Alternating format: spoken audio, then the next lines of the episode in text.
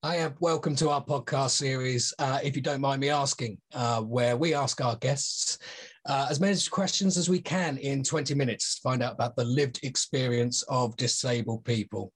Uh, my name's Dan, and I'm joined by Lucy. Uh, we both work for the Business Disability Forum. And uh, today we're absolutely delighted to be joined by Michael Vermeersch from Microsoft. And we're in for a treat. Um, and so without further ado, I'm going to fire away with some questions for you, Michael. So, can you just get us started a little bit? Tell us a little bit about yourself, who you are, where you come from, what you do, anything else you can think of as a nice little intro for us. Fabulous. Thank you. Uh, thank you for having me. Uh, so my name is Michael Vermeersch. I work for Microsoft. I am a accessibility product marketing manager. Um, little maybe do I maybe a little bit about the role. Uh, three things. Uh, we focus on how to make sure that our, access, our services and our products are accessible. And that's one of my focus areas. The other one is skills and awareness because uh, that, that's still very much lacking both within the disabled community, but also the ecosystem around it. Uh, so there's still a lot of work to do be done there. Uh, thirdly, culture in the workplace, because if we don't get that right, it's just not going to happen. So these are my three focus role, points in that role. Uh, about myself a little bit more. Um, I'm originally from Belgium. English is my third language. I came to Britain, oh, very long time ago, uh, previous century actually. Um, shows you I was very young. Uh, no, that's not true. Uh, I still feel young though, anyway. Anyway, um, so my other background is I've always worked into creating better solutions for other people because I kind of felt that, and I've seen that ultimately this is because of my disability. I always felt like there's something just not quite right in the world and we need to create better solutions on this. So that has been my focus prior to this role throughout all my different roles in different organizations, including Microsoft. That's interesting. Can you tell us about um, is that that's all that come from how disability has impacted your life? Why you've mm. chosen to go down this this road? Um, so, you know, this this is an interesting one where you you kind of get born, and you you figure out life as it is um, and there is nothing actually telling you why life is as it is. And um, now, why am I saying it like this? Obviously, I've got an invisible disability. I've got a number of uh, actually invisible disabilities, but the one that, in one ways, has tremendously helped me through my life, but on the other hand, has created um, has uh, has made me face barriers in life is a cognitive disability, uh, as I would call it, is, is is being autistic. Um, and, you know, I kind of felt that I just didn't quite understand what people wanted on, or I got strange reactions. Um, and I didn't necessarily link that to uh, to autism or or a disability. I mean, I've only been diagnosed about five, six years ago. Um, now, what I after the diagnosis, what I've seen is like, oh, now I know why, for example, this happens. Uh, to, to, give you a very quick example, um, as a young boy, um, I loved reading and learning and all that kind of stuff. And I felt that that was required to understand better what it was that the human race wanted me to do. And I'm really saying it like this. I kind of felt like I was an outsider. And um, and there's a lot of material to go through. Um, I mean, I, I started reading at the age of six in in uh, encyclopedias and stuff like that, just to learn more on, on what to do. Uh, and then I quickly saw that I wasn't going to make it. It's just so much to read and learn. So the first thing I needed to do was find the answer to eternal life. Uh, and I didn't know how to find that, but I saw these things like bacteria and viruses and things that ultimately kill us. Uh, so I said, well, okay, I need to sort that. So at the age of 10, I wrote to a professor and say, uh, but written an article about genetics and virology and said, right, how do I do this? Um, at the age of 10. Uh, this professor wrote me back saying, well, this is the career path that you could envisage, which I then totally geared my career path towards this from the age of 10, learning mm-hmm. Latin, um, because lots of words are actually from that origin, all of those kind of things. Uh, ultimately, I got into research, uh, immunology, virology, uh, all of that kind of stuff. Um, and I was reasonably good uh, and very passionate. I mean, I could see with my peers that they weren't necessarily that passionate about it. I mean, after all, in during Brexit times, you won't necessarily bring up all the kind of data. They would typically ask you, "How was your weekend?" Uh, whereas totally wasn't interested in how people's weekends was. I was more interested in, hey, did you know now if you do this immunoglobulin and do it like this and this and this, you'll be able to create another uh, cure for this. Um, now, that had odd reactions in laboratories and ultimately also having dyspraxia, I was a little bit clumsy, had lots of accidents. There's, there's a humongous amount of small tubes you need to fix to do certain tests. Uh, being dyspraxic, I had the occasional accident in the laboratory. Ultimately, what it came to is that they said, look, it looks like you're really good in this, but we think it is because you study everything by heart. And therefore, you're not suited for research because you're really clumsy, you don't know what you're doing, all of that kind of stuff. And I'm like, I'm sorry, uh, I don't know what's going on here. Totally didn't get it. I'm, I'm summarizing here, but totally didn't get it, uh, what they were actually saying. But actually, I wasn't learning everything by heart. I was just absorbing the knowledge because I was so passionate at, in it. Mm-hmm. And actually, absorbing knowledge isn't totally not an issue for me. And the mere fact that I talk about it continuously, um, that's part of me. Rather, I rather talk about this than football, for example. Mm-hmm. Uh, and but that, uh, yes, that makes me stand out as a uh, I don't know weird person, geek, whatever. Um, but that's also one of my strengths. And I, have learned that throughout the, the years now. Um, but I can now see, okay, this is what happened here, a social mismatch. This is why I got pushed out and things like that. And that's how I then went into IT because I felt like, oh, it's very similar. It's just cleaner, no accident with computers. Uh, well, at least they don't have little cables to fix. Um, it's all about coding, which is the same thing. And I very rapidly got into that sorry, that was a, a big story. It's great. So it sounds like you sort of felt more accepted, um, sort of like moving on into in, into the world of IT.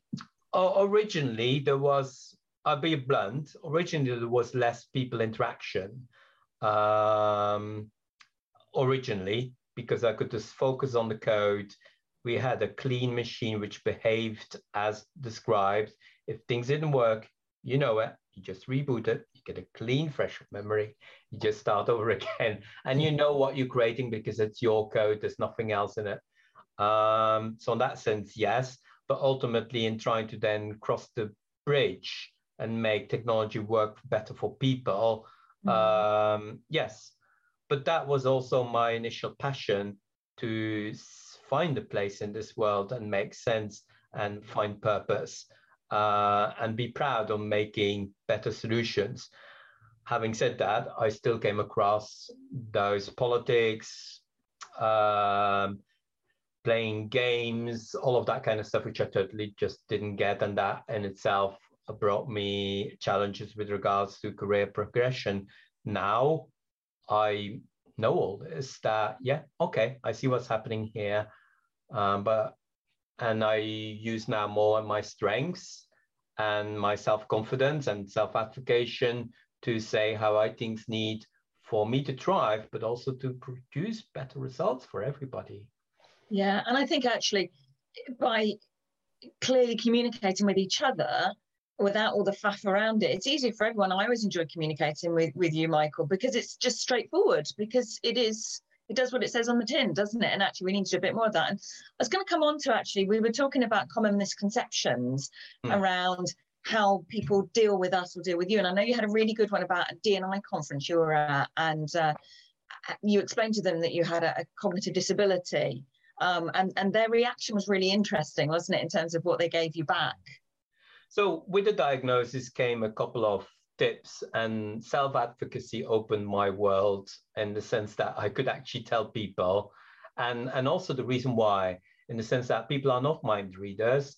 Uh, so they don't know when you have a disability and what you necessarily need, and that's fine. And they definitely don't know when you have a, an invisible disability.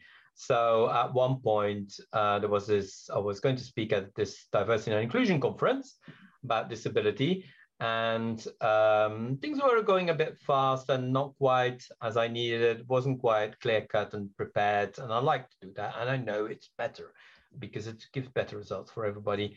And at one point, I just thought, okay, I need to convey that I need a bit more information and a bit more clarity. So I said, look, I've got a cognitive disability. You know, I'm trying to understand what's going on here and what we need to do could you provide a little bit more clarity and can we work on that? Just, you know, not really going straight and say, I need this. Uh, you know, that's, I've learned this is how people interact, all that. You say, it, I just need this. Can we have a little discussion about this? All that faff, right? This is my autism self. And, and the person came back and said, sure. And he started writing all his emails in capital letters. At which point I'm like, okay, I'm just not going to win here. Uh, it's like, but you just see those misconceptions sometimes, and and this is not the only one. Uh, I mean, I also got a card with me that I can just from the National Autistic Society, which can help people understand a bit better. I was at uh, not frequently. Uh, this happens frequently, but not so long ago, just before the pandemic, traveling airport was with us, another person with me we're going to go to the business lounge, gave the person uh, I'm checking in with my card from the National Autistic Society, which explains about communication and all of that kind of stuff. And the person looked at the badge, read it, and then kind of nodded and then turned to the person next to me, starting to explain everything and telling me where the lounge, that person where the lounge is and all that kind of stuff. I was totally out of the picture, like I was totally not capable of understanding directions and where the lounges and all that kind of stuff. mm. Just despair. I could see that one coming though, unfortunately, Michael. But yeah. Yeah, sort of still some work to do. It's interesting what you'd say in terms of um, that sort of behaviour and having to work out politics. It sounds like you've been having to work out code, not just within your role, but just really all your life working out those the code around how everyone how everyone inter- interacts and all of that politics that we deal you, with. You're right. I mean, and and this is, I mean, this is stuff, right? Um, I know I got humongous to give. I know I've given humongous. I know I got strengths. But just a, another example, at the age of 46, I like to be very pleasant during traffic, right? So when I see a pedestrian, I like the pedestrian to go over across. And often that wouldn't happen. And one day I said to my wife, why does this not happen? I'm trying to be friendly here. And she said, you might try smiling while you do your hand movement. I said, what, what do you mean? I am smiling. Um, no, no, no, that's a grimace, Michael. uh, so that connection between what I want, what I mean, what I desire, helping doesn't necessarily get translated in facial expression. I, would be a good poker player, apparently. Um, now, I now have to physically go, Michael, in my brain, smile, wave person through. Um, now, you know, having to explain that, having to continuously do that, covering, masking, all of that kind of stuff takes effort. Uh, and where I can be my true best self where people don't judge me because okay he said this it did make a point but he wasn't smiling. Um now i you know i am tr- i am definitely bridging those gaps and i'm more self-aware. But on the other hand working in an environment where people know that you know that's just how michael is. There's nothing yeah. you know he doesn't have any double meanings. Um i can be my best self. And not having to worry, not having to mask, not having to cover, uh, and not having to worry what will they think of me because I said something without smiling. But it was a great point. like... yeah, and it's something that ties into that. Is there some piece of advice you've had from someone else that's really sort of hit the mark with you, uh, had a big impact that might help others around this? On that sense, uh, I mean that self-efficacy made a huge difference, but um, in trying to learn and trying to you you you're you're like an alien in an alien world, if that makes sense, a stranger in a mm. strange land. Um, so what I also learned is, you know, we all got strengths, we all got weaknesses, and don't focus on the weaknesses was definitely something for me. Focus on the strengths and see how the strengths can help you through through life. And and you know what? I think that's a great lesson also for employers and anybody else. Look at what people can do rather than what they can't do. Mm. And on that sense, you know, and even sometimes with teamwork, uh, we, we got people have blueprints. This is the ideal seller. And like, oh, so you want a team of clones where everybody is the self. No, you don't want this because guess what? The market in itself is diverse. Humanity is diverse. So you want a diverse diversity amongst your sellers. I mean, some who do this, some who do that. And together they shape a great team to actually address that diverse market. And I think that is exactly looking at strengths. Uh, and then using those strengths to the best of the team's abilities or the person's abilities as well. And I think that is that is something that has helped myself for myself, um, but I think it's great advice for anybody else. Mm. And that already sounds a little bit like a, a, a call to action, Michael. But um, if if you could give a call to action to anyone, um, what what would it be, and, and, and who would it be for? Oh wow! Um, so in that sense, I think you know, just well, just this morning I had a, a three-letter thingy, which about pause, think. that just came out through this morning or oh, for a different reason. Pause, think, and then act. And I think if you just take that little mantra and say, okay, maybe there's something, maybe there's something going on here. Just pause before the standard, the default reaction, and then say, okay, so how can we make this a better result together and then you know work towards people's strengths. That would already be a great call to action. But uh, i mean apparently one of the examples that really people like is that you know at the end of the day humanity is a bit like this beach. And in this beach are lots of things. Pebbles there's sand um, but there are sorts things washed up and all of that kind of stuff. And but ultimately, if you think about it, how diamonds and gems get created, that's exactly the same style of material. But when people really become gems, it's not by being a gem, it's about using the right light, the right torch, and shining it on people and finding the goodness and the strengths in people so they can be bright uh, they can sparkle. And I think that is the call to action here and really looking to everybody, right, how can we get the best out of you? What do you bring to the table? And I think everybody can bring things to the table, be it just their lived experience, be their different perspective. Hey, this doesn't work for me. And I've seen that when I, for example, ask for, can I have an agenda? Actually, mm-hmm. many people would love an agenda uh, and that makes for better meetings. Now, that takes away for me anxiety, complexity, all of that kind of stuff. But just imagine how a better world we would have if we all had an agenda of what's going on right now. Um, so I think it's just look at those perspectives that people with disabilities, disabled people bring, and um, harness that different perspective. And that will create a better world for us all. Yeah, there were so many other things I wanted to ask you, Michael, and I, part of me wants to overrun, but I'm going to get told off if I do that, so we'd better not. Um, thank you for that. I think you're right. If we just focus on the strengths of all our colleagues, whether they have disabilities or whether they don't have disabilities, surely that just makes, because it makes the world a better place. But it kind of does, doesn't it? It's a big statement, but it's true. Um, and if you, so want to be sustainable, you know, that's the way again the way to go. Exactly. Can you tell us about where we can find you online, Michael? I know you're an avid user of, um, particularly on LinkedIn. I know you're re really busy on that, aren't you? Uh, people can just look you up. It's an unusual surname, so that helps, doesn't it?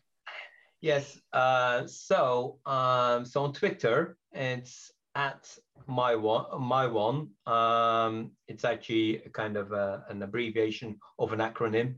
Uh, let's not go there. At Mike India Whiskey Oscar November, uh, and on LinkedIn where I'm very busy as well. Uh, it's LinkedIn slash com slash and then I think it's Michael underscore Vermeersch. Um, we can put it in the. We'll put a link in as well, so people can connect you. up to you. Um, so otherwise, I can do it in phonetic alphabet, but it'll take us a while. That's wonderful. Uh, it's uh, fascinating as ever uh, to be able to chat to you, Michael. To be honest, I think we got about four questions in, which is more than I expected at the beginning. Yeah, okay. me too. We, we right. Were you happy with the answers? Perfect. Thank you ever so much for joining us today, Michael, and uh, thank you everyone for listening. Thank you for listening. You can find future episodes on major streaming platforms. Search Business Disability Forum or at businessdisabilityforum.org.uk and search podcasts. You can also watch the series on our YouTube channel. Search for Business Disability Forum. Please do share and leave us a rating. Business Disability Forum is the leading business membership organisation in disability inclusion. We work in partnership with business, government and disabled people to remove barriers to inclusion. businessdisabilityforum.org.uk